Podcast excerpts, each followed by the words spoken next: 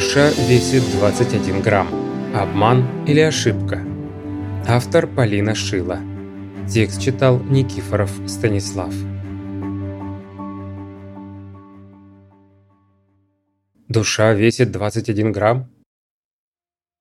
В 2003 году в прокат вышел фильм «21 грамм» режиссера Иньярритту. Главным слоганом картины стал вопрос «Сколько весит жизнь?». Этот фильм породил новый виток дебатов вокруг факта существования души, которую якобы взвесил американский ученый в начале 20 века. Действительно ли это так? Спойлер – нет. Доказательства существования души. Американский врач Дункан МакДугал в течение нескольких лет вынашивал план доказательства существования души человека – для подтверждения гипотезы о существовании души он решил провести эксперимент и выяснить, изменяется ли масса человека в момент его смерти. Для этого МакДугал заказал изготовление специальной огромной кровати с очень точными по тем временам весами. Их погрешность составляла всего 5,6 грамм. Высокая точность весов создавала дополнительную проблему. Показатели могли меняться из-за возможных движений умирающих пациентов – Именно поэтому для эксперимента нужны были ослабленные пациенты, не способные пошевелиться. В основном пациенты с туберкулезом. Подходящих пациентов МакДугал искал в приюте городка Хаверхилл, штат Массачусетс. 10 апреля 1901 года в исследование был включен первый пациент. К участию в эксперименте МакДугал дополнительно привлек двух других врачей – один следил за дыханием умирающего, другой – за лицом. МакДугал наблюдал за стрелкой весов. Интересно, что в соавторстве научного труда другие участники эксперимента указаны не были. Всего в исследование последовательно было включено 6 человек, 5 мужчин и одна женщина. После наступления смерти пациентов трупы наблюдали еще в течение некоторого времени. Что именно считалось смертью – в труде МакДугала описано не было. Широкая публика ознакомилась с результатами исследования в марте 1907 года из выпуска газеты New York Times. Заголовок был громким и амбициозным. Врач считает, что у души есть вес. По-английски «soul has weight». Physician thinks – в мае 1907 года результаты эксперимента были опубликованы в журнале Journal of the American Society for Physical Research под названием Hypothesis Concerning Soul Substance Together with Experimental Evidence of the Existence of Such a Substance.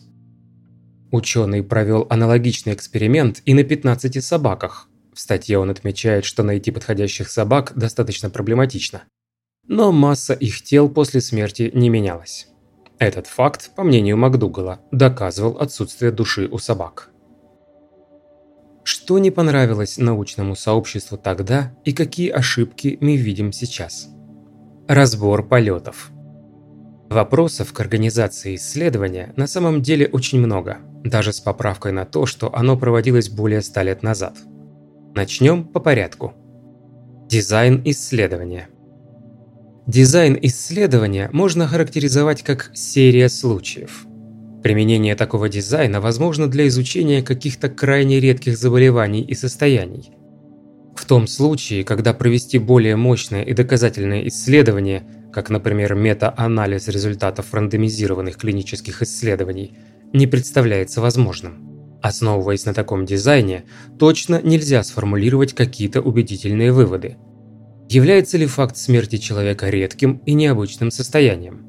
Можно ли экстраполировать результаты, полученные на шести умирающих людях, на всю популяцию? Конечно, нет. Конечная точка исследования и регистрируемое событие. Конечная точка этого исследования – это интересующий ученого параметр, который является объектом исследования. В этом научном труде конечной точкой является масса пациентов – Тут вопросов и претензий нет, все логично. Регистрируемое событие – это смерть пациента. Важно отметить, что даже с современными возможностями четко отследить момент смерти задача достаточно сложная. А сто лет назад доля субъективизма в данном вопросе была еще большей.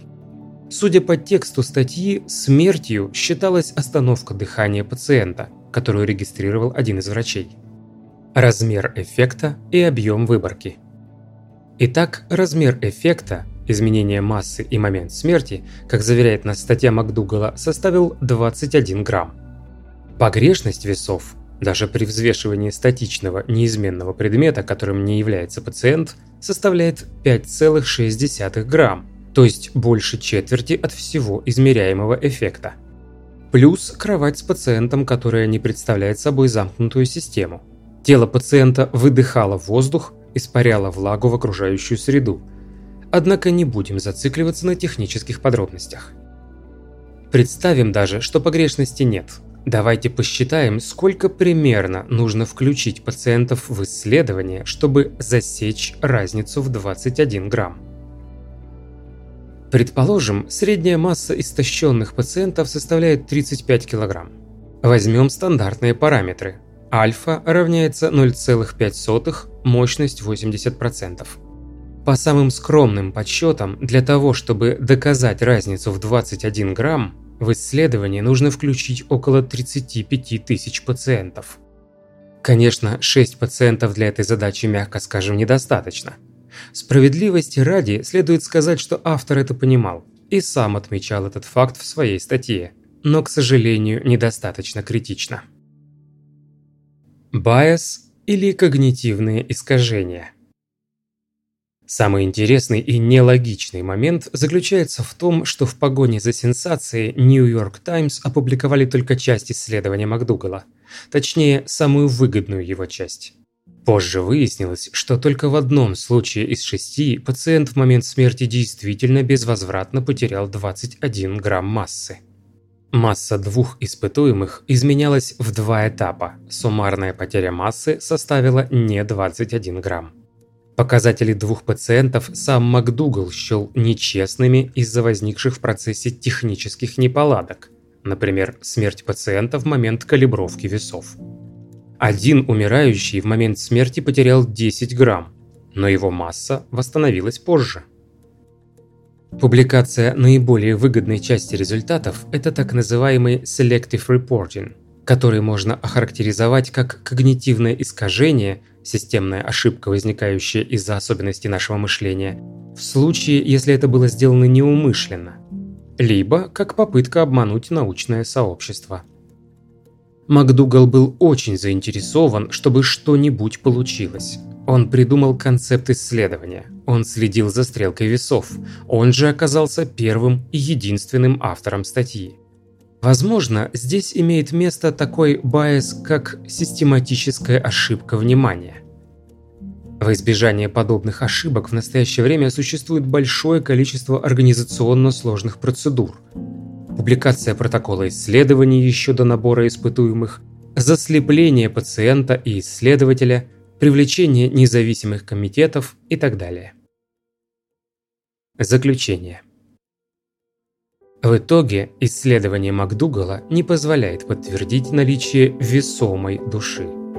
Зато оно служит сборником ошибок и иллюстрацией того, как делать не следует. Все эти факторы и по отдельности могут привести к неверным выводам, а в комбинации привели к появлению мифа, отголоски которого тянутся по сей день.